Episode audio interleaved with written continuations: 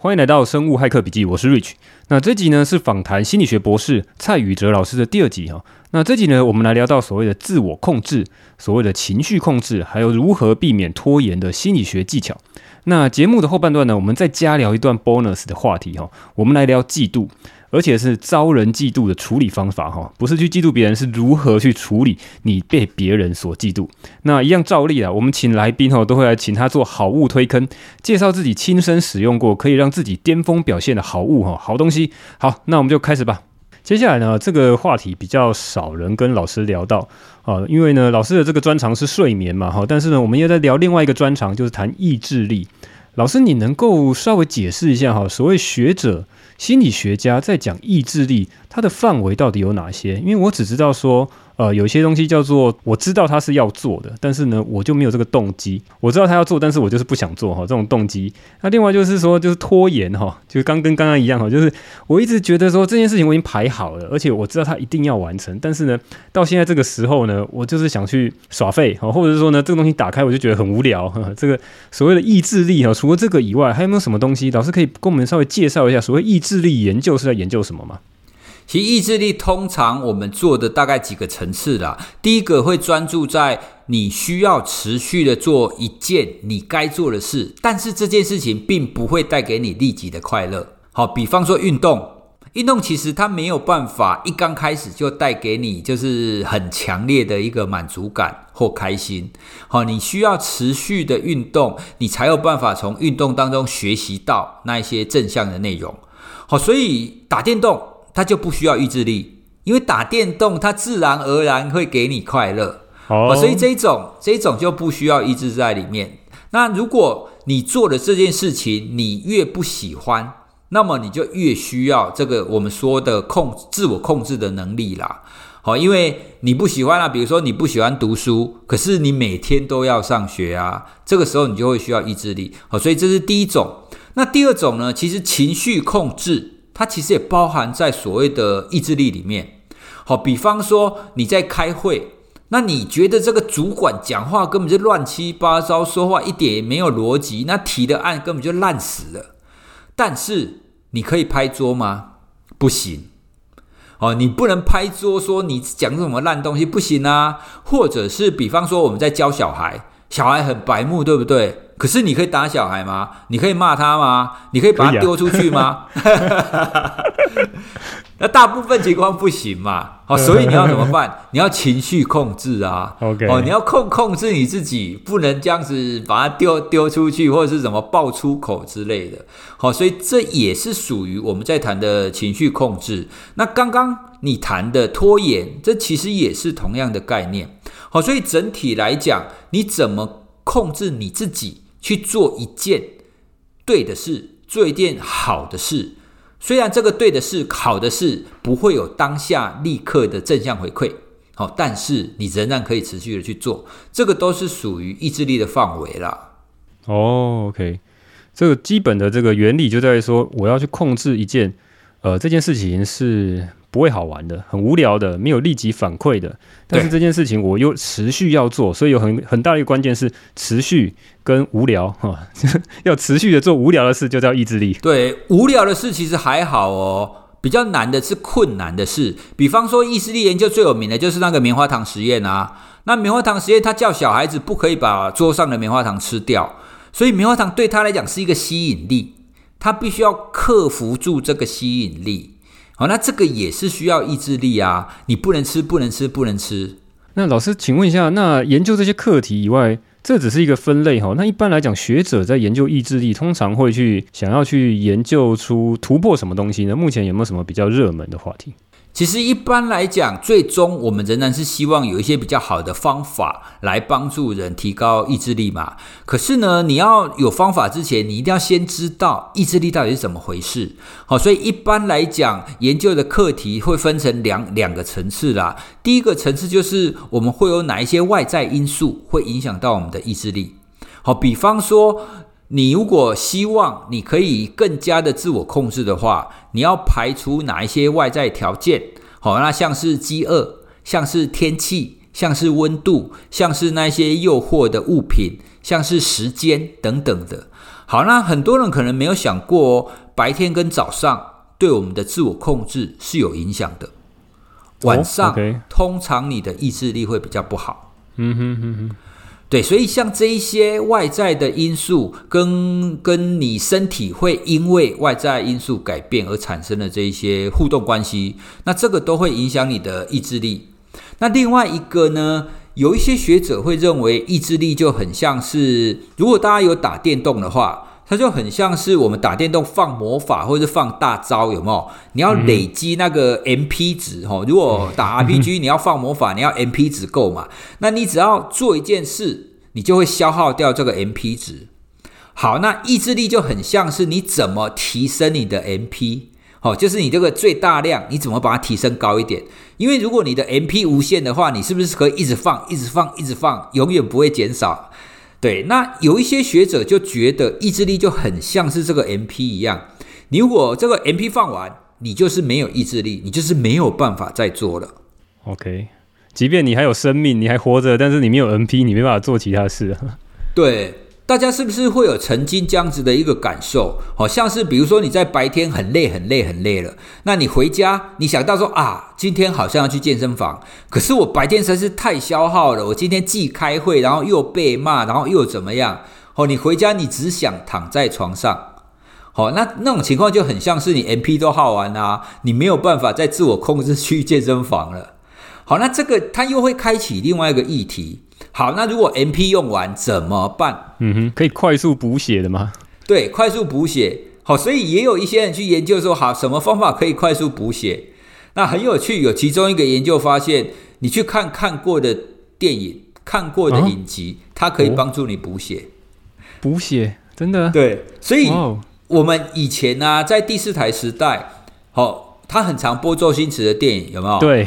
那大家看周星驰的电影也会忍不住的在那边看，对不对？好，所以你就可以想象，如果你 MP 不足的时候，你看到在播周星驰的电影的时候，你就看一下，它确实可以帮助你快速回血。但重点是要看过，我看过的。对，重点是要看过哦，你不能看没看过的，没看过的不行。嘿，那像这个就是其中一种类似的研究，他会去想要去知道什么样子的方式可以帮助我们回血。那另外一个呢，也是在探讨说我们会做什么行为。比方说，大部分人白天工作很忙，意志力消耗完的时候呢，会去做一件事情，那件事情叫做吃垃圾食物。哦，对，有另外一个研究呢，他去做那一些女性的这种呃办公室的员工。然后他们就去记录他们很多天的行为，然后请他们去每一天去填写他白天的压力程度，跟他下班以后吃什么跟做什么。结果他就发现，只要他那一天压力越大，他白天呢去买鸡排啊、买咸酥鸡啊、买这种垃圾食物的几率就越高。这个就让我想到，这个摊贩就要专门摆在这种压力大的公司附近。对啊，好、啊，我马上都想一些奇奇怪怪的东西出来。不过刚刚啊，刚刚那一个吃鸡排的研究，其实还有另外一件事哦。那一件事就是睡眠。对，他也发现工作跟吃鸡排这样子的关系的话，如果他是一个睡眠充足而且睡得好的人的话，那么他不会出现这种结果。哦，所以换句话说，当你睡眠不足或睡不好的时候，你的意志力其实是一消耗完，你是很难回血的。你就很像是 RPG 中毒一样啦，哦，你就根本没有办法让你让你回让你补回这个 MP 值啊，你就只能靠那种喝药水，哈，就是吃鸡排那样。那如果你是睡眠充足的话，你就不容易就是会出现这样子哦，不行了，我要去找垃圾食物来吃。嗯，好，所以老哎，老师，那这真的把乐色食物吃完之后，他的 NP 值，他的意志力真的回来了吗？还是说越吃是越越惨，恶性循环呢？这个，这个研究没有做到这边，因为他想要了解的是，当我们人在那种耗竭的状态，哦，就是因为压力跟意志力使用完以后，你会去采取什么行为？好，那像这种高热量食物，你可以把它想象成生物体在面临这种危机。好，面临压力的时候，我们自然而然会希望吃进去更多的热量嘛。好，因为你吃进去更多的热量，你才有办法去应应挑战啊。这是原始生物体的反应。可是我们人类可能应该是可能应该是没有，因为我的经验就是你越吃越胖，代谢越来越差，然后吃完想睡觉，然后你你的这个意志力回复又更差，所以就变成一个超级恶性循环。我也觉得应该是没有啦，哈，所以刚刚我们谈的其实是这样子的生物体的机制，好，因为遇到危机你就去提高热量的摄取，这样子的机制在人类现在的生活当中是行不通的，因为。增加热量的吸收是为了要你消耗更多热量啊，对动物来讲是这样啦，因为你的压力就是你有天敌，或者你要逃跑，或者你要迁徙嘛。嗯，但现在没有啊。对，可是人类不是，好，所以才会出现你刚刚讲的，呃，人类这么做的话，多半。不会帮助自己，反而会越变越胖，然后越变越胖呢，就会出现恶性循环。嗯，诶，那除了这个吃这种垃圾食物以外，喝咖啡呢？喝咖啡能够快速的补血吗？喝咖啡通常我们会直接的去看它的药理作用，好，因为咖啡因本身它会活化你的交感神经，好，换句话说，药理上它确实有办法帮你比较专注。哦，所以你说喝咖啡对你的意志力的表现有没有用？有，但是这样子的效果不见得是透过回血来的。好、嗯、像可能不一样哈，不一样。对，像像像我们刚刚讲，因为你的 MP 晚了，哦，所以你要去补嘛。可是喝咖啡呢，你就把它想象成它很像是给你二十秒的无敌星星一样。好，它另外给你一个一个东西，然后在这段时间里面，你就可以有很好的表现。但是呢，你的 MP 可能又会更加更加的往下往下探底，哦，就会用用到枯竭的概念。对，所以所以你用这个方法，或许可以帮助你短时间内就是赶完你非常急迫的专案啊。可是你做完，等咖啡因退了以后，你可能就会呈现一个更加耗竭的状态。哎，那周星驰的电影 就随时准备在手边，YouTube 那个连接就 就可以打开来看一下，是这样子吗？对啊，其实我们每一个人都会需要有这样子的一个最适合自己的一个休闲的方法啦。哦，所以在这边你就会连接到我们前面在谈的压力嘛，因为很多的概念其实是类似的。哦，你要有有专属于你自己的休息回血的方法。好，那这样子你意意志力耗竭了，你才有办法很快的恢复啊。那当然，以生物体来讲，其实最佳的恢复方法其实是睡眠。哦，你你睡觉，哦，就像大家打 RPG 一样，对不对？你的血没了，你的 MP 没了，什么方法可以立刻补完？就是去旅馆睡觉啊，睡觉起来全身都满。好，所以睡眠确实是最好的回复方法。好，不过我还是要再补充一下。它的前提是你有睡得好，跟睡得足够，对，因为如果你已经睡眠品质很差了，那这样子你去睡，其实反而会出现反效果哦。所以人类的很多的行为，像我们刚刚讲压力啊、睡眠啊、意志力啊，哦，那当你懂得更够够透彻，然后贴近你的生活的时候，你会发现它彼此都是息息相关的。嗯哼哼，老师，你讲到这一招，搞不好很好，我我我会马上来测试一下，我对我自己有没有用哈？因为一般来讲，我意志力低下的时候，我就拿起脸书开始滑，然后脸书现在呢，真的是很机车，它里面有一个影片，那一个 tab，你点下去之后，还有很多短影片在那边看，有点像那个 TikTok 这样，它可能更长一点，所以呢，你可能就一滑滑滑半半分钟，呃，半个小时就不见了，所以呢，这时候呢，可能要准备一下这个看过的电影。哦，周星驰电影或其他看过的电影，而且可以限制，比如说我只看五分钟，那我就反复看一些我真的很喜爱收藏的电影，然后呢，搞不好可以补血回来之后呢，我就可以赶快再回来做其他本来比较重要的事情。对啊，其实脸脸书的操作法，我们通常不会推荐那个是一个恢复啦，哦，因为它很明显的它是需要你的注意力，所以它其实就很像是类似赌博或者是吃饺子老虎一样，它会给你、嗯、偶尔给你一个正向回馈，吸引你继续看下去，哦、嗯，所以它反而没有让你回复，它是让你持续的把专注力、持续的把资源投注在它身上。嗯哼哼，好，那谈到这个意志力，刚讲到这个拖延啊，脸书，尤其是哈，很多人会做这种 social network 的这个拖延哈，因为呢，他可能在睡前就滑滑手机，然后一滑就耽误到睡觉啊，或者像是有些人会觉得说啊，工作好累，到下午两点了哈，意志力已经变得很弱了，这时候呢，滑滑脸书就一滑呢，就浪费了很多时间。那我怎么样去避免这种的拖延哈？而且有一些是困难的事情。我还我光要开始我就觉得很痛苦了。这东西有什么方法吗？哦，其实具体的方法目前有非常多的研究。那它最大的原则，第一个一定是，只要这项事情是你非常希望它完成的，那一定要有一个具体的规划。你不能说、嗯、好，我好想运动哦，好，我要来开始运动了。那你只有嘴巴讲是不够的，你会需要把它非常细致的具体化。比方说你要开始运动了，那你要做什么运动？好，比方说跑步，好，那你要在哪里跑步？你要跑多久？你要穿什么去跑？好，当你可以把这件事情做得越细致，你先规划好了以后，你才不用去想嘛。好，那比方说，我们刚刚在讲意志力，意志力当中有一个资源的损耗在于选择。好，那像是我们今天下午有空了，好，我要开始我的运动计划。好，那如果你没有规划好，你就要开始想，好，我要开始运动了。那我要做什么运动呢？你要开始想，我要跑步吗？我要游泳吗？我要去健身房吗？那这样子的选择都对你的意志力来讲是一种消耗。好，那你选择完运动以后，你接下来要选择你穿什么啊？好，那我要我要跑步，那我要穿什么？那你接下来要选择我要去哪里跑？好，所以你这样一直选，一直选，一直选，一直选，选到后来你就觉得哦，好麻烦哦，算了啦，明天再开始好了。哦，所以如果你没有具体规划下来，你前面的这些选择就已经把你的资源消耗掉了。好，所以刚刚我们讲了，你要完成事情，不要拖延的第一件事情，就是你要把它具体规划好。那第二个呢，我们会建议你要把你开始的第一步把它微小化。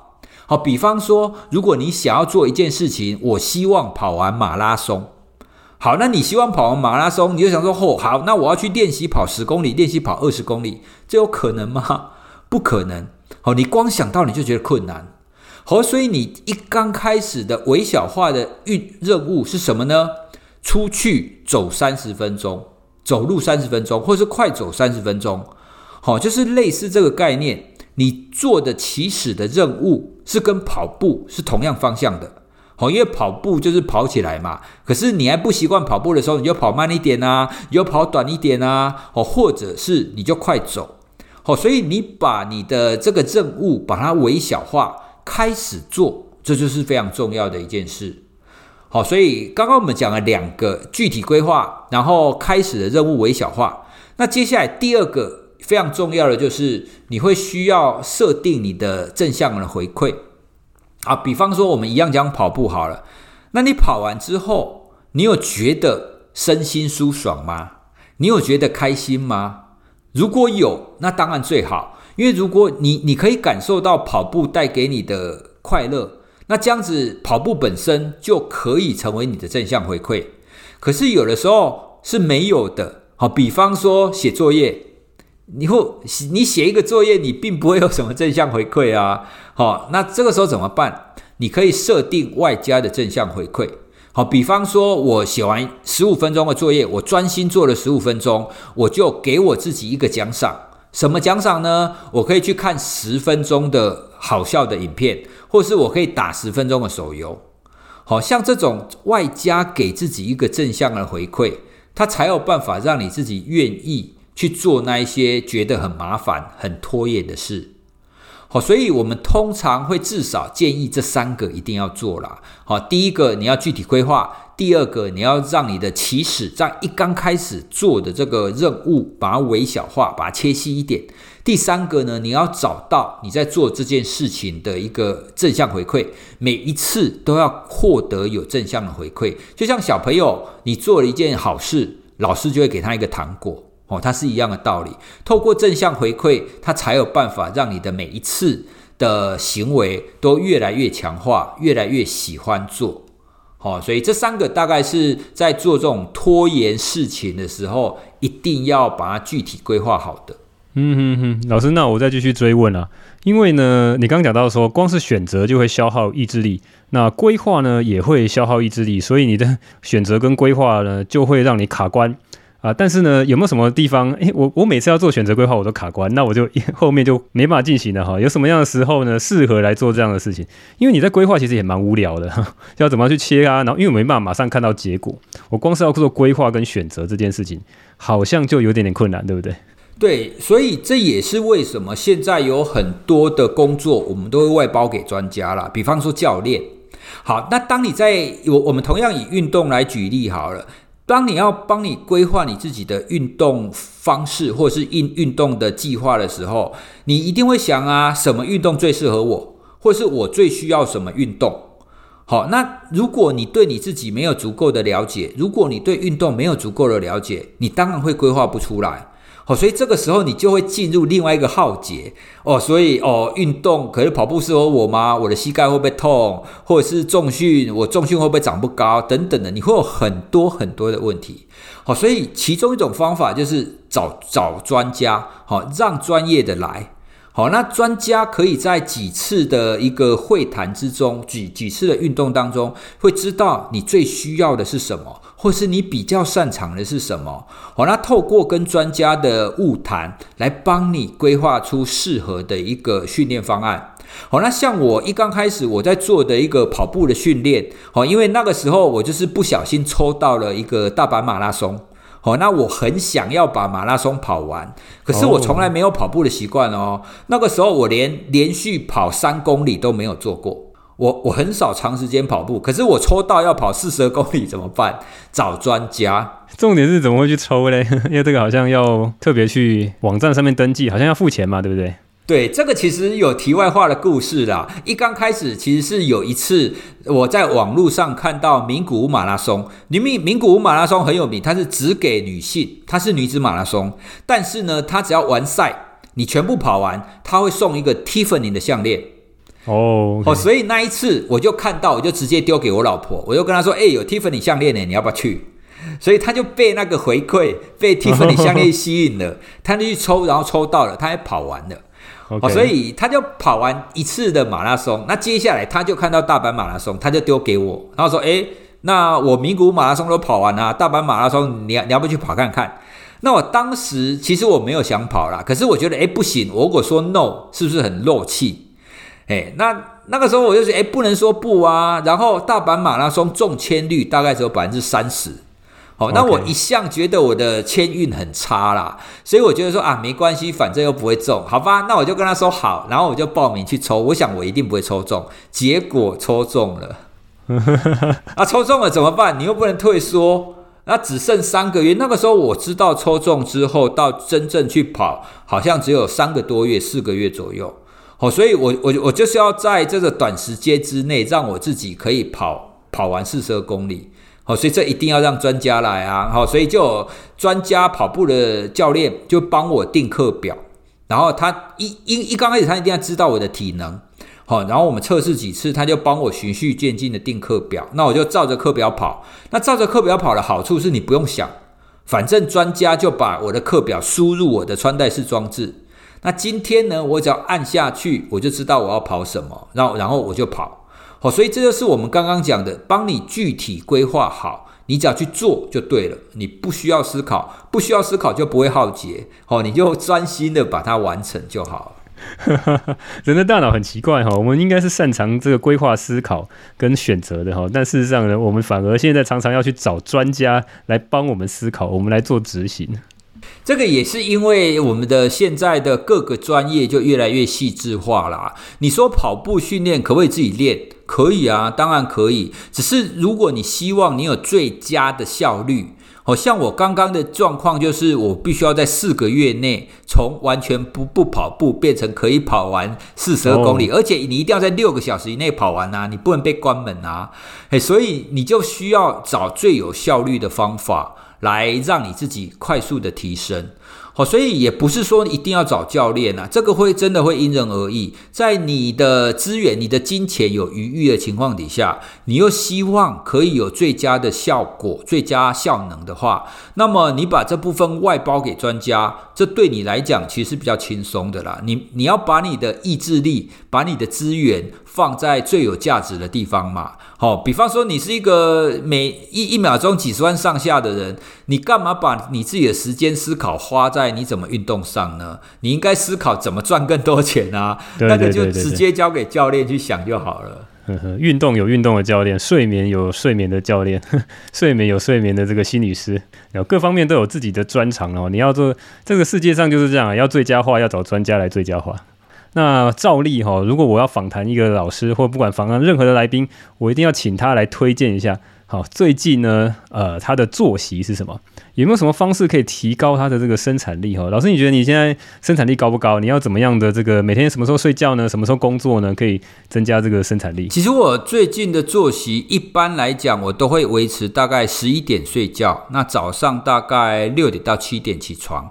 好，因为我自己的作息这么稳定，一部分也是因为小孩的关系啦。因为小孩白天要上学啊，所以你一定要配合他的上学的时间，所以久而久之，其实也稳定了。但是呢，我最近有一个状况，哦，就是像刚刚我们聊的一样，我我我其实会睡眠中断，哦，所以一刚开始，会哦，对啊，一刚开始睡眠中断的时候，我也会觉得很焦虑，我也会担心，说，诶，我为什么突然睡不好？那后来慢慢的，我才会得到刚刚跟大家分享的就这种释怀的观念，说啊，没关系啊，睡不好，反正就起来啊，我就开始工作啊，我捡到了两个小时，诶，超爽的。哦，就是你不要把这件事情太放在心上，不要太努力来睡觉。好，那这样子你才有办法放轻松。那在这种情况底下，你这一天的工作才有办法比较稳定的进行啦。那以正常的情况，我的生产力比较高的时候，多半是白天早上。好，所以我大部分会把需要一些脑力的事都安排在早上。老师，我打断一下，你你的早上会是刚睡醒的时候，还是说你早上需要一点时间让大脑开机？哦，大脑开机多半是需要大概三十分钟，三十分钟的时间，三十分钟。所以你醒来只要三十分钟就可以开始高速的工作。哦，你是从醒来开始哦？我醒来一定先吃早餐，那吃完早餐，然后只我然后进行整个早上该做的仪式。哦，所以从醒来到开始工作，因为中间还需要接送小孩。哦，所以中间大概会需要两个小时。OK，所以到工作还有两个小时开机的时间。对对对对对对，嘿，那实际上等到我坐在桌子上，到我开始工作，哦，进入状态的话，大概是三十分钟。嗯，哦，OK，因为我看过一个研究，哈，这个好像是测大学生的，他觉得。这个可能跟我们这种成人哈，已经年纪跟大学生差很多，就不太一样哈。大学生要开机玩哈，大概要到十点。如果你太早的话哈，那些人都是没有开机，行尸走肉哈。老师，你之前在教书，大概有很有感觉。对啊，这个又跟生理时钟有关系。好，因为大学生多半比较晚睡晚起，好，所以他们的生理时钟其实是不支持他们这么早起的。好的，那老师你讲到作息是早上呢，安排一些比较困难的，那比较需要脑力的，比较需要意志力的来做。那之后呢，再继续安排什么样的工作？下午就会安排比较不需要脑力的啊，比如说剪 podcast。好，那剪剪节目、剪接节目这种，它就比较是 routine 的工作。好，你就会知道说，诶，什么东西哪哪里讲的不好，哪里重复了就把它剪掉。好，所以这一种这一种就会很类似。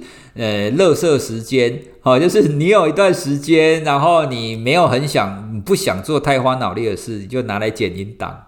好，那大概作息就这样子吗？还有什么可以跟我们分享的？另外我，我我也每天几乎每天一定都会做的，大概就是我在下午的大概四点，我就会开始做我每天三十分钟的小休息，就是运动。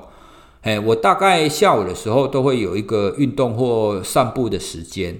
哦，因为那会那有一点类似，就是做我那一天工作的一个类似 ending 啊，哎，那所以一般的状态底下我会这么做。那如果我那一天太忙，哦，实在是太累了，我就有可能会在一两点的时候，我会插入一个正念的练习。哎，因为早上如果整个整天的这个 schedule 太满的时候，其实我会觉得我的整个人在一个情绪高涨的状态。就整个人非常的嗨，然后你觉得你根本就像吃了无无敌信心一样，你可以表现得非常好。但是呢，其实那也不见得是最佳状态。有的时候太嗨的时候呢，等到那个嗨的状态退了以后，你整个人可能就会进入一个非常萎靡的状态。或者是我也曾经有过一次，我忙了一整天，然后等到晚上我在睡觉前，我还是很嗨。好，所以如果可以的话，我都会尽量让我的作息是相对规律的啦。哦，就是像我们刚刚讲的，诶，白天接送完小孩，然后工作，然后下午有有有段时间是可以去运动的。诶，那这样子是我生产力最佳的状态，稳定一定是生产力最好的时候。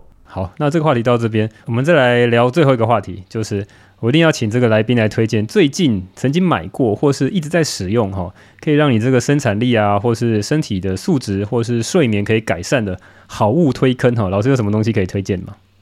我推荐的东西可能很多人不认同，我推荐的东西是一台跑步机。嗯。那我之所以会跑跑步机呢，其实是从之前疫情的时候，因为疫疫情你没有办法外出运动嘛。可是呢，我又是一个希望自己可以每天都维持活动量的人。好，那像我一直以来我都维持每天要一万步的习惯。好，因为我的穿戴式装置会帮我记录。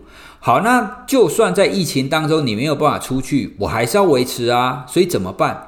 好，所以我那个时候其实开发了非常多在家你也可以走完一万步的方法。好，所以包含你就在家一直走，一直走，原地踏步，原地跑，然后看着那个 YouTube 的影片，做一些比如说有氧，然后 Zumba，或者是做一些动作来帮助你达到一万步。好，所以我有很长一段时间都是在家里做室内的活动，来帮助我完成一万步这件事。可是，一段时间以后，我就想到说，诶。我既然可以在家原地跑，那么我当然也可以买一个跑步机回来跑啊！我为什么要那么辛苦原地跑呢？因为原原地跑的那个心率，其实你有观察，你就会知道原地跑的心率相对是拉不上来的。对，我有跑过。哦，虽然你对，对，虽然你脚也同样在那边踏，嗯，但是跟你有真正真的在跑还是不一样。好，所以那个时候想了想，就觉得说，嗯，好，那我就来买一台跑步机吧。那买回来之后，因为很多人都会劝退我说啊，不要啦，你跑步机买了以后，你最后一定都帮他们晾衣服而已。对。但现在我们 家的跑步机一个礼拜大概会跑个四到五次。哦，好厉害。对，因为后来我发现它有非常棒的地方，因为我可以边跑跑步机边看剧，而且看剧你完全不会有罪恶感。你会超爽的，你会觉得赚到哦！你有一段时间，你就可以在那边跑步，在那边看剧。然后对我们做节目来讲，其实看剧有的时候对做节目也会有帮助啊。哦，对，老师常常会有很多这种跟时事结合的、跟影剧结合的这些心理学话题。对啊，所以你就觉得说，哇，这跑步机根本就是增加生产力、改善身体跟让你睡眠更好啊，也完全符合嘛，完全符合哈，我对啊，列的条件都有嘞。对，所以我觉得最近买的最好的东西真的是那一台跑步机。那当然，我觉得听众朋友，你如果想买的话，你可能也要评估一下你有没有这个习惯啊，因为我本来就有跑步的习惯。哦，那我刚刚也有跟大家分享，我在疫情期间，我也会在家里面做一些室内原地跑或者是室内的运动。哦，所以我我本来的形态距离跑步机其实不远。哦，那在这种情况底下，多了一个跑步机，对我来讲，它就是一个很明显的增强、增加我生产力的方法。哦，那可是如果你没有跑步的习惯的话，建议不用一刚开始就买跑步机，先去习惯跑步比较重要了。嗯哼哼，好，这个东西呢，我其实上个礼拜跟老师聊的时候，我记得还有讲到一件事情，我来回想一下，就是讲到说这个。如果想要拖延的时候，老师会立刻跳上跑步机，先把这个运动时间排在这个时候，就它就是一个呃叫做预设模式 （default） 哈，就是我今天这个东西呢，这个保险丝要烧断了哈，我立刻跳到另外一个模式，我马上有预设要做这件事，反正这东西要花这个时间，所以我就先去跑步哦。老师就先去跑步，跑完步之后呢，诶，刚好把这事做完，又可以好像又有意志力回血回来，又可以再去做其他正事，是这样子吗？对，其实意志力很有趣，也就是说有。A 这件事情你不想做，可是不想做，你要逃避的话，你就预设 B 这件事情。好，所以你只要不想做事，你就去跑步。那我们也可以看到很多人不想写论文，他可能就去洗马桶，可能就去打扫家里。好，所以你预设另外一件事情来逃避你本来应该要做的那件事情。嗯，可是你预设的这件事情必须要对你有正向的效果的。好，比方说你预设你自己去洗马桶，或者预设打扫家里，这多少有一些正向的效果嘛。好，那我要跟各位报告，我预设的事情是跑步。那跑步的正向效果呢？像刚刚讲的，它可以让我追剧，可以增加生产力，可以改善身体，可以让我睡得更好，而且它可以帮助我比较愿意去做我本来不愿意去做的事情。为什么呢？因为跑步，当你运动完之后，你的大脑的血流量会增加。好，也就是说呢，你控制你自己的能力是可以提高的。那它也可以让你变得比较有创造力。那它也会帮助你疏解你的压力，因为你之所以会不想做某一件事情，就是你觉得那件事情对你来讲有压力嘛，你不想做它啊。好，所以你透过一个舒压的跑步，让你的生理跟心理都提升上来。哦，那它也可以回馈到你本来要做的那一件事，会让你比较愿意去做。好，所以这就是我觉得你预设了一件好的活动。哦，以我来讲就跑步啦。好，预设了跑步这件事情，对你来讲整体都是有一个提升的效果。哎，真的有研究生去刷马桶吗？整理家里写不出论文，真的这样子吗？有很多哎，很很多人，他们对他们都会去做别的事，特别是打扫家里，因为打扫家里你不用花脑力啊。他对啊，他就是一个逃避的效果。家里一尘不染，然后那个论文跟老师讲还是交不出来，那没关系嘛，至少你的家里是干净的。哎，我觉得我在打扫家里其实压力蛮大的，因为打扫家里虽然好像有时候是不用脑力，但事实上。啊，比如说我要决定这个要不要丢啊，这个东西要摆哪里，哈，要怎么样去重新规划，哇，这个就好像蛮伤脑力的。这又牵涉到打扫这件事哦，就就像我们刚刚讲的，你会需要界定好，你要你所谓的打扫是到哪个程度。比方说、哦、刷马桶就不用嘛，马桶只把它刷干净，对，还不用想，对。或者是你把地板弄干净。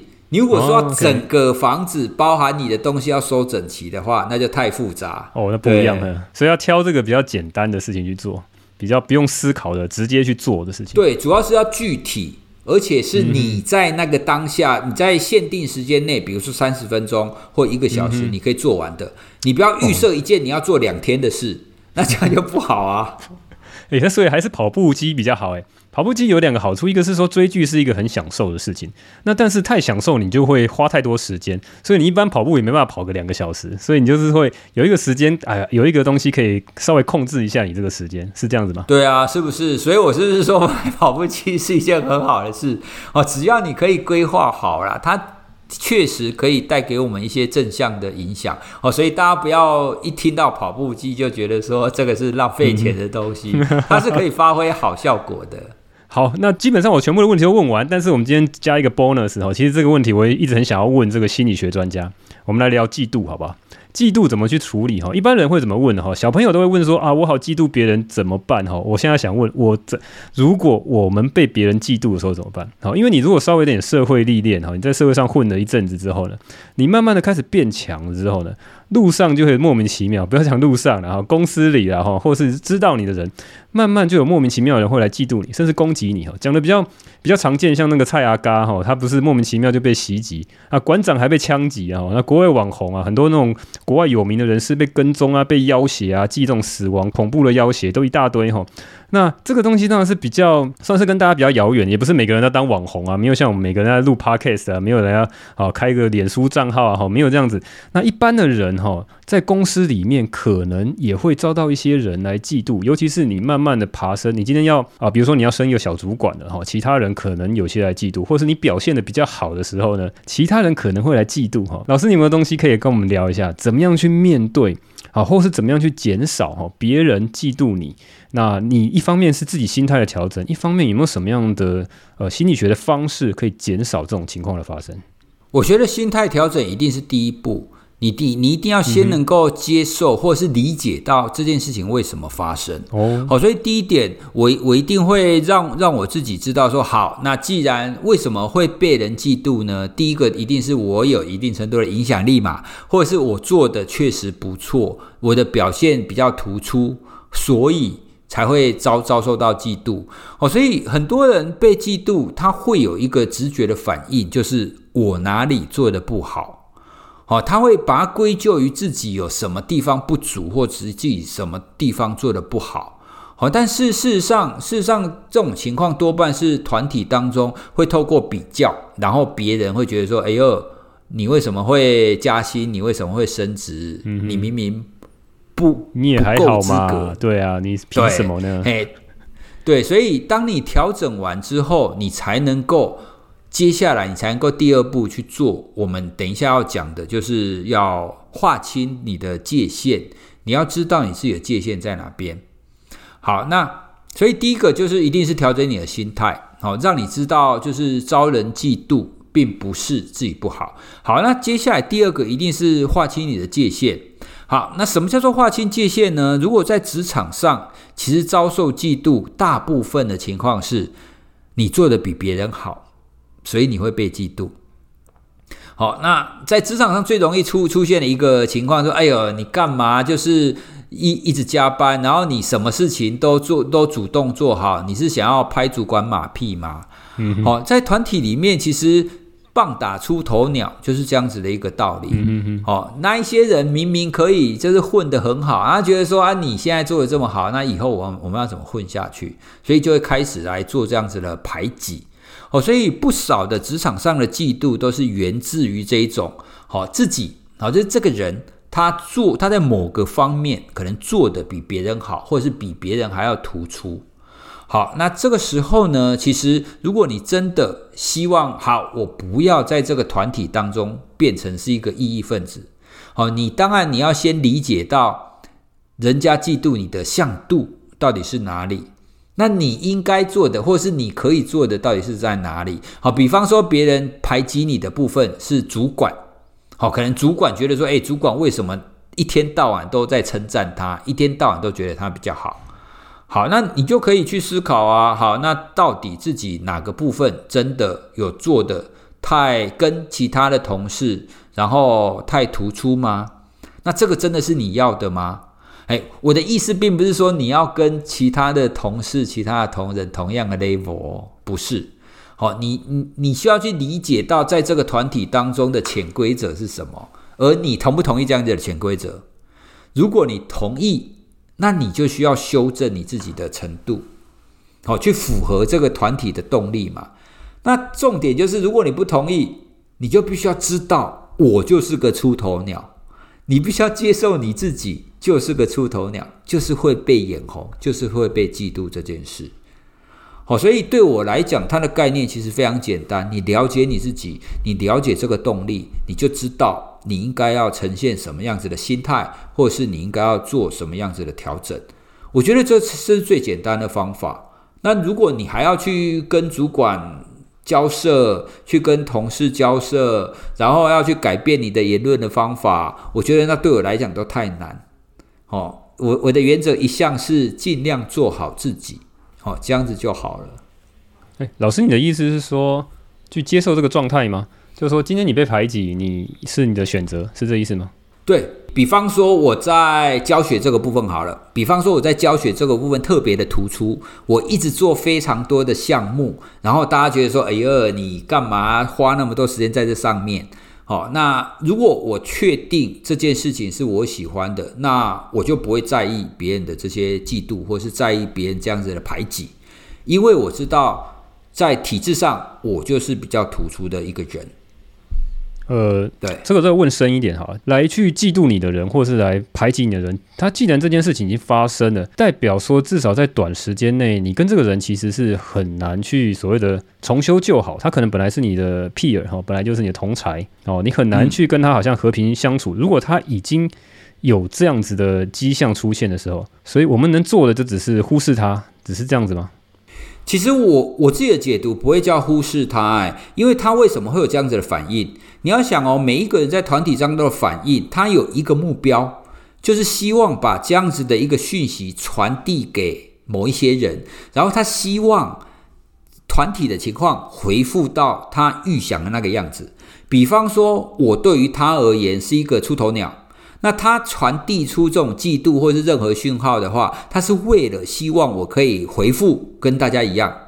可是呢，我之所以要接受我就是出头鸟这种情况，反而是我要回过头来告诉他一个讯息：这个团体不是你想的样那个样子。我会一直持续是一个出头鸟，所以你会需要去调整你的想法。哦，这个是我们所说的所谓的界限，你要清楚你是什么样子的人，那团体是什么样子的一个人。好，你没有需要硬去勉强自己去改变。对，这个才是最重要的哦。所以，如果你可以够清楚的了解你自己，你持续的做你自己，那最终被改变的是团体的动力，是对方嫉妒你的人。OK，你的意思是说，对方其实想改变你啊、呃，你不要出头，你下来就好，我帮你打下来。但是呢，呃，我们自己的心态是要继续往前冲，然后直到呢他来接受这个事实。对。但是这有前提哦，这有前提就是你，你必须要非常确定，我就是要这么做，我就是这样子的一个人，嗯、我的本质就是这个样子。好，那如果你不觉得你的本质是这个样子的话，你觉得现在他的那些想法，他的嫉妒是源自于一些错误，好，他可能当中有一些误解，那这样子你就必，你当然是必须要去解决那些误解。好，所以嫉妒它在团体动力当中会有非常多的不同的。样貌啦，好，所以我我们一直在谈的，最终是你要先去清楚你自己的样貌是什么，你才有办法决定最终你该怎么做。哦，所以我们刚刚谈的一直是你要了解你自己是什么样子。诶，这个东西我追问一下，我不太懂。你的意思是说，我是一直想当出头鸟的人，我可以很 comfortable，我很舒服的，就是我想要 outstanding 的人，我才这样做。那我想要是跟大家麻吉麻吉的人，我可能要有其他的策略，是这意思吗？是啊，其实就类类似是这个样子。你要清楚你自己跟这一群人是不是不同的。如果你清楚的话，那么你就继续维持你自己的样子，那团体就会为了你改变。那如果你觉得，诶，其实我是跟大家相同的，那你就回复跟做跟大家是一样的事情，这样就好了。哦，OK，老师，那你呃，你知道在心理学界对于嫉妒这件事情，好像比较少在做学术研究。但是它好像又是很多这个文学、很多历史、很多故事哈。我很少追剧啦哈，我知道像什么后宫那些剧，应该都是以围绕在嫉妒为这个，因为资源有限哈，大家抢资源总总是要用这种方式，好像很多人爱看。那也是很多伟大文学在讲的这些主题，但是我好像很少看到科学的研究来讲这个主题，是这样子吗？还是我没有找到诶、欸？其实，在研究者他们所用的名词会不太一样啦。比方说，我刚刚举了一个研究的例子，它叫排挤。排挤哦，他在工作场合当中，有一些人会受排挤。嗯、好，那你就想啊，他为什么会受到排挤呢？有一定程度会因为你刚刚所说的那种嫉妒嘛。嗯。好，所以那个研究，它其实是透过一些实验操弄的方法，让某一个人，哦，让团体当中的其中一个人。哦表现出一个比较可能是比较有大爱，然后比较愿意为大众牺牲奉献的精神。好，你你你就想哦，团体当中有一个人比较愿意为大众牺牲奉献，这不是很好吗？我们应该要喜欢他啊，对不对？可是，在有一种情况底下，大家就会更加的排挤他。哪一种情况呢？就是如果你让这个团体的每一个成员知道，现在有一个人。他要来挑选 partner，好，就是我要找，我要从这个团体当中找一个人来当我的伙伴。哦，那大家都很希望成为这个伙伴的时候，OK，对，这个时候大家就会强烈的去排挤那一个乐于助人的人，然后因为大家都知道嘛，这个人很好啊，这个人的特质是好的啊，所以他很有可能会被挑上当 partner。哦，所以这个实验你就可以对应在我们刚刚讲的主管。觉得哪一个员工比较好？哦，所以如果有一个员工表现的非常好，在这种情况底下，如果没有任何的升迁考核的前提底下，大家应该都会喜欢这个员工啊。对啊，什么事都你做，那不是很好吗？你都把它做好啊，我就不用做啊。对啊。但是如果有主管要考核的话，就不是这个样子了。Uh-huh. 了解。哎，所以在这种情况就会出现排挤啊。这个排挤一定的程度，就是你刚刚讲的嫉妒。哦，所以研究它其实是比较会放在行为上，好，它比较不见得会放在所谓的嫉妒或者是羡慕这样子的概念上，因为这个概念相对的不具体，你很难被定义。好，所以你就很难落实在研究上。所以要去查排挤这个名词，哈，看有没有研究在讲这个。是很多吗？很多人在做研究吗？不少啊，因为这个在团体动力上蛮多会进行这一类的探讨。哦，团体动力，好，我就找到一些名词可以再深入研究了。所以这我就想到一件事情啊，如果今天刚刚讲到那个例子嘛，你今天要做升迁，或是主管要给一些好处的时候呢，那这个 outstanding 的人，平常做的比较杰出的人就会被挑选到。那当你有这种呃所谓的诱因的时候，其他人就会嫉妒他，然后开始排挤他。所以是不是，如果你今天是个主管，你应该也要稍微顾虑到这件事情？当你很喜欢一个员工的时候，尽量减少呃公开大力的表扬这个人，让大家不会有这么多这种所谓相对剥夺感，是这样子吗？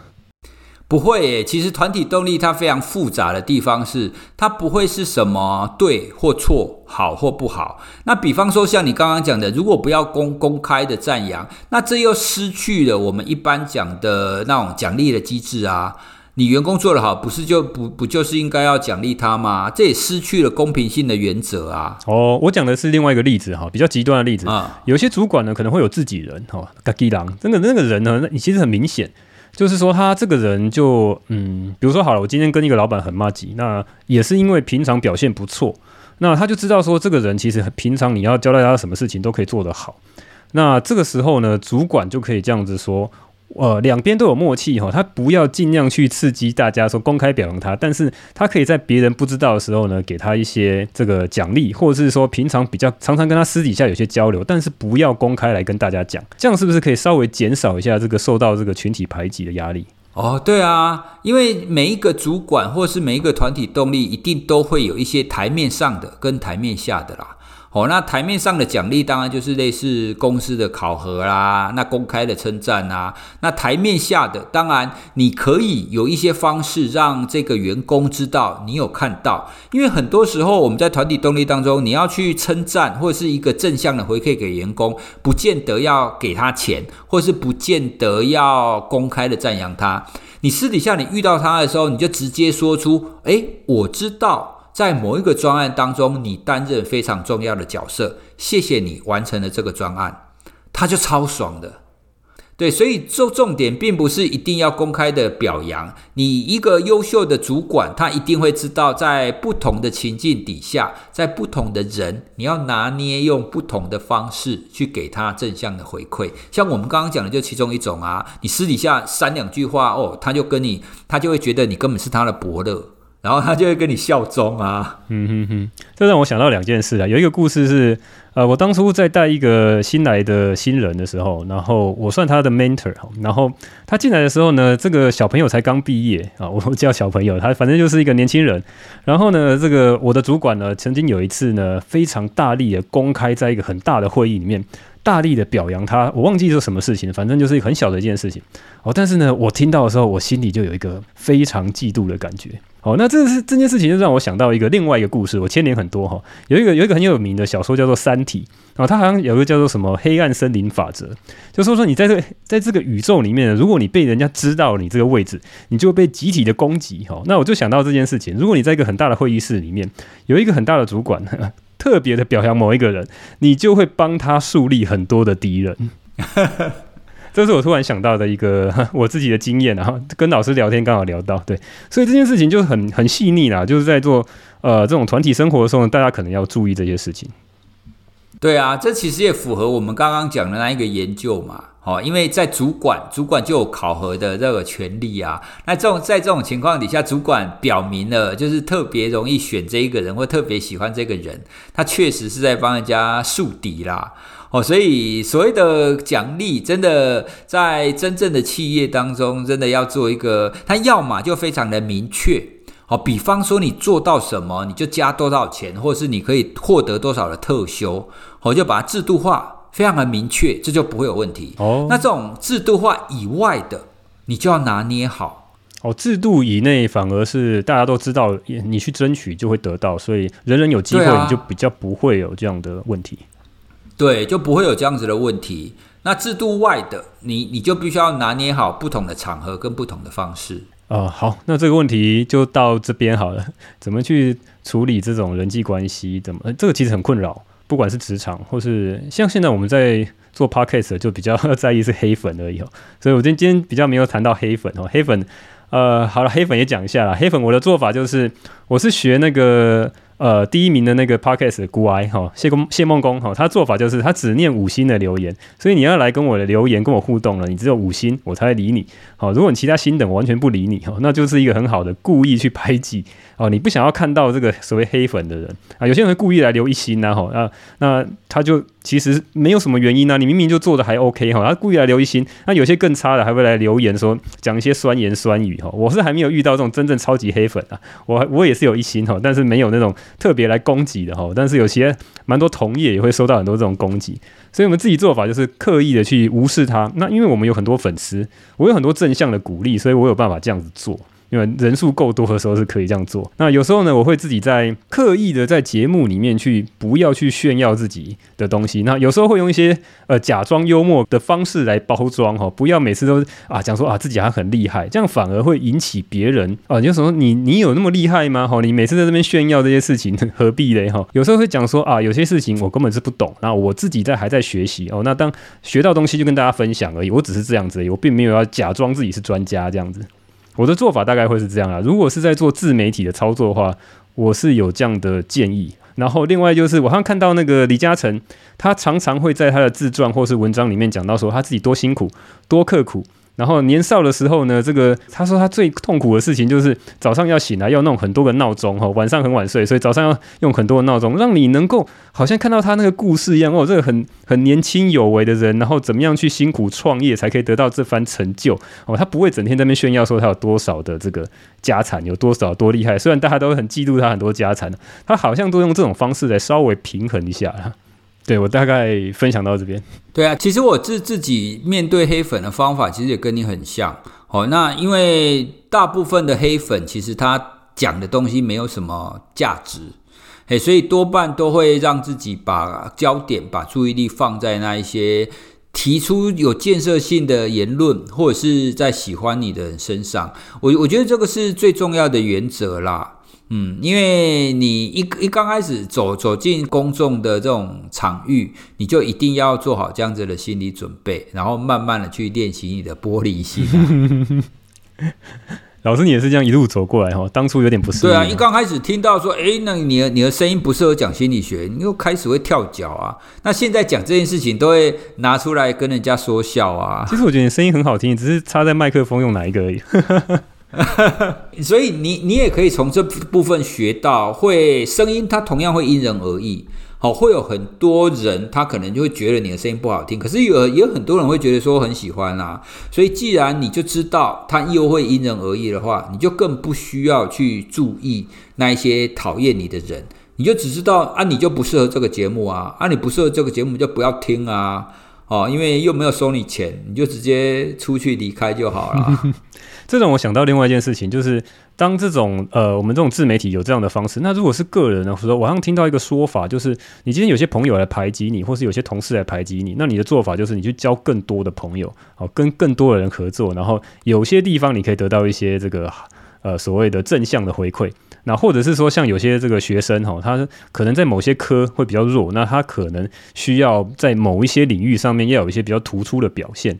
我就听到有一个老师讲说，他怎么样呃，让他的小朋友有一些所谓的比较平衡，他可能有些地方比较弱哈，那他就让他去学网球哦，他网球可能就打到变成那是校队队长这样，他就可以在这边找到很多成就感，好像是一个平衡的方式。我突然想到这个。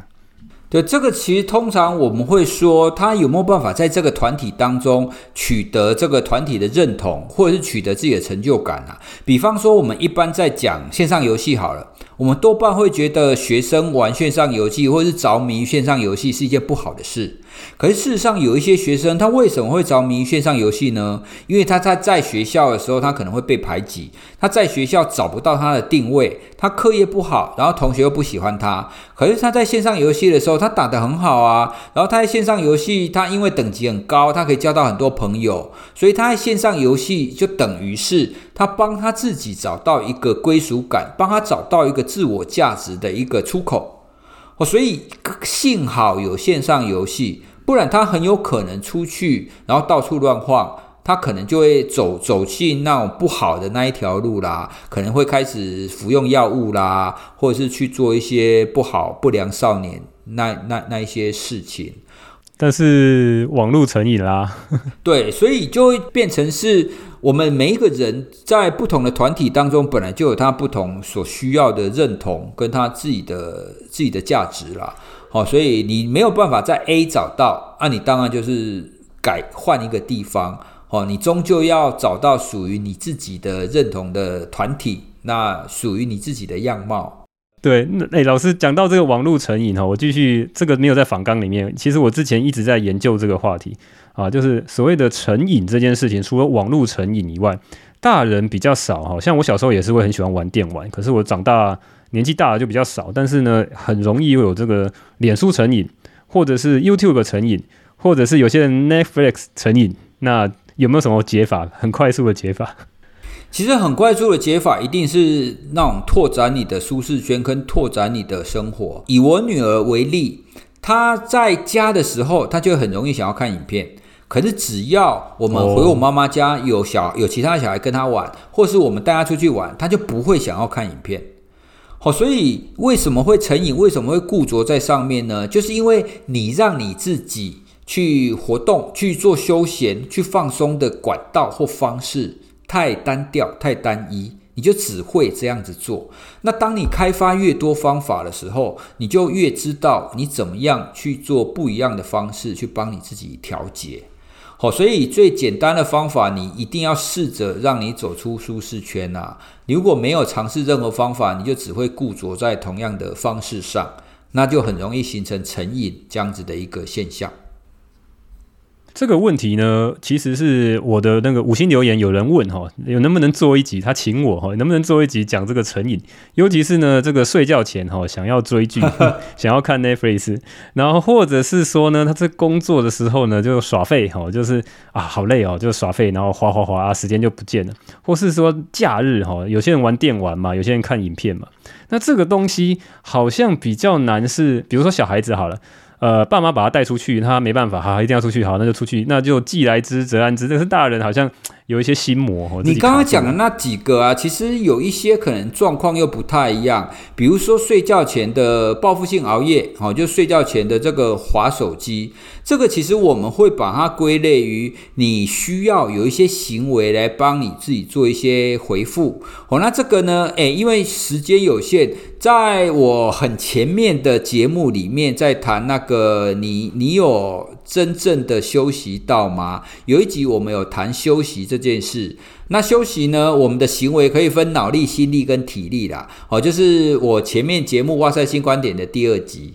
好，那当你的心力被消耗殆尽的时候，你就需要做一些事来恢复你的心力。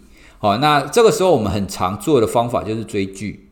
好，所以你你要让你自己不要有这样子追剧的情况，其实不只是要克服成瘾的问题，还需要帮你白天的这些放松的行为做一些调节。哦，就像我们前面讲的那个三小休息法一样。对，所以这个其实都是息息相关的，不是单纯的这个行为的成瘾，成瘾背后一定有它的需求。啊，你你要你必须要解决那个需求，你才有办法真正的去处理掉成瘾这个行为。对，那我后来想到，呃，最后可能再来再分享一下，刚刚老师讲到这个意志力，就是在训练你这个做持续性可能没有正向回馈的事情。那所以呢，如果要想要增加一些意志力的话，可能可以有些方法。我之前看到了，就是比如说运动好，有些很多人会戴这个运动手表。或是手环哈，就是你有一个数字，它就变成一个小游戏了哈。你就每天去看你要一万步，或是要多久哈，然后它会画一个图表给你。那有些人会对这个东西产生了一个所谓的 incentive，呃，这个什么样鼓励？好，那让你就持续的想要玩这个小游戏。那像另外一个这个，如果是冥想哈，这个 meditation 或者是所谓禅修，也是一个相当无聊的事情哈。那所以也会有些人来做所谓的 biofeedback。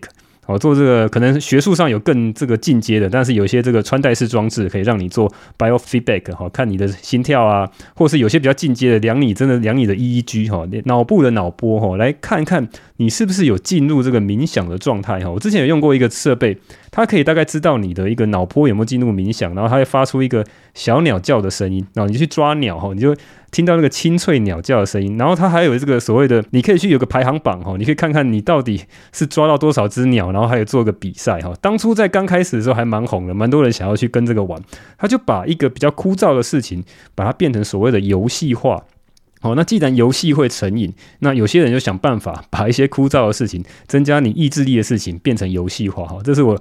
刚刚想到的一个想要分享的事情，对啊，这个其实也确实是我们在意志力或自我控制研究当中，我们会设计来帮助我们人，就是完成你想要做的事情的非常多种方法。诶，所以你如果真的要谈意志力的话，我们之前的学生他的硕士论文，他所做出来的意志力课程，他需要做十八个小时的课程。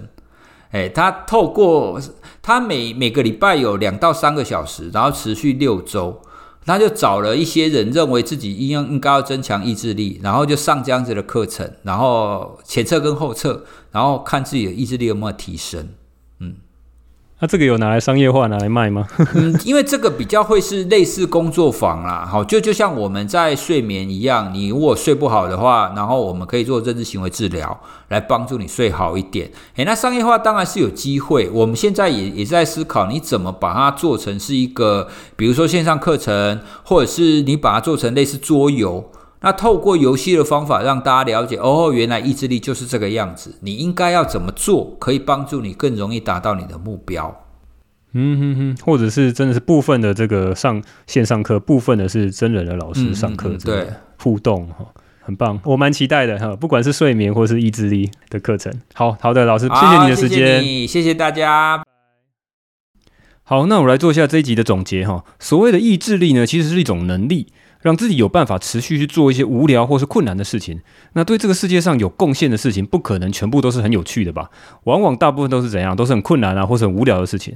那意志力呢，也包含所谓的情绪控制能力，以及避免拖延的能力。那讲到拖延呢，那宇哲老师推荐我们三招可以克服拖延。那第一个就是事情要具体化，第二个就是起始任务要限缩到阻力很小的微小化。那第三个是找到这件事情的正向回馈啊。但是你要光要做到这三招，可能就有就会有人开始要拖延哦，因为要做出可行具体的规划就有难度啊，哈，就有一些困难，所以你就可能因为这个困难而开始拖延。所以这个时候呢，你可能需要去找一些有经验的专业教练来帮忙，例如运动啊，或是睡眠跟人生哦，可能都有专业的教练啊、顾问啊或心理师来做这种规划哈。那这跟我之前去访问投资神人胡生红那一集哦，他也是推荐一样的这个找教练这个方法。那最后讲到呢，如果你遭到别人的嫉妒怎么办哈？自古呢不遭人忌是庸才啊。如果自认还是一个咖的话，肯定有人会嫉妒你啊，进而要排挤你啊。这让我想到我当初在职场上最单纯的日子，是我刚毕业的时候，跟一群阿宅工程师一起工作的日子哈。大家这个社会经验尚浅哈，没有什么心机，到现在还蛮怀念的哈。那工作历练几年之后，就开始有些人被暗地里哈会来干你的拐子哈，来跟你冲康哈。那你要对付去遭别人嫉妒的态度呢？我觉得有几个层面来看哈。那第一个，那就是尽量要去减少主动树敌哈，不要去树立一些敌人哈。像我这种节目，根本还没有开始，有几个人在听的时候呢？我就开始幻想，诶，可能会有人嫉妒我，会来黑我哈，然后就开始讲一些我都自己不相信的一些鬼话，像是我讲什么，讲说我只是读读书啦哈，做做笔记啊，顺便分享给大家听哈。那到底是哪一个阿宅，谁他妈会每次去读一堆医学论文，然后录一堆无聊到爆炸的 podcast 呢？就是我嘛哈。当然就是为了预防一些没事要来干我拐子一些黑特，然后我心里一定想说，我真是太屌了，我真的很厉害哈。但是我讲出来的话哈，还是要鬼扯一些东西哈。那没关系啊，最后听到这一段的人应该都是自己的人哈。我。自曝一些你应该早就知道的事情哈。好，那第二个就是说，你必须要去愿意承受冲击的心态，因为你再怎么样小心的闪躲，最终还是会有人看你不爽，最终还是有人会来嫉妒你。所以宇哲老师告诉我们呢，你必须要愿意承担被排挤的感觉哈，要有被讨厌的勇气哈。那最后就是要直球对决，坚持干到底。如果你今天要干大事的人，你就要忍受这种孤独哈，要有这种让其他人甚至整个团体都能够接受你。你就是这么屌，你就是继续干你真正觉得对的事情。今天就这样了，我是瑞举这里是生物骇客笔记，拜。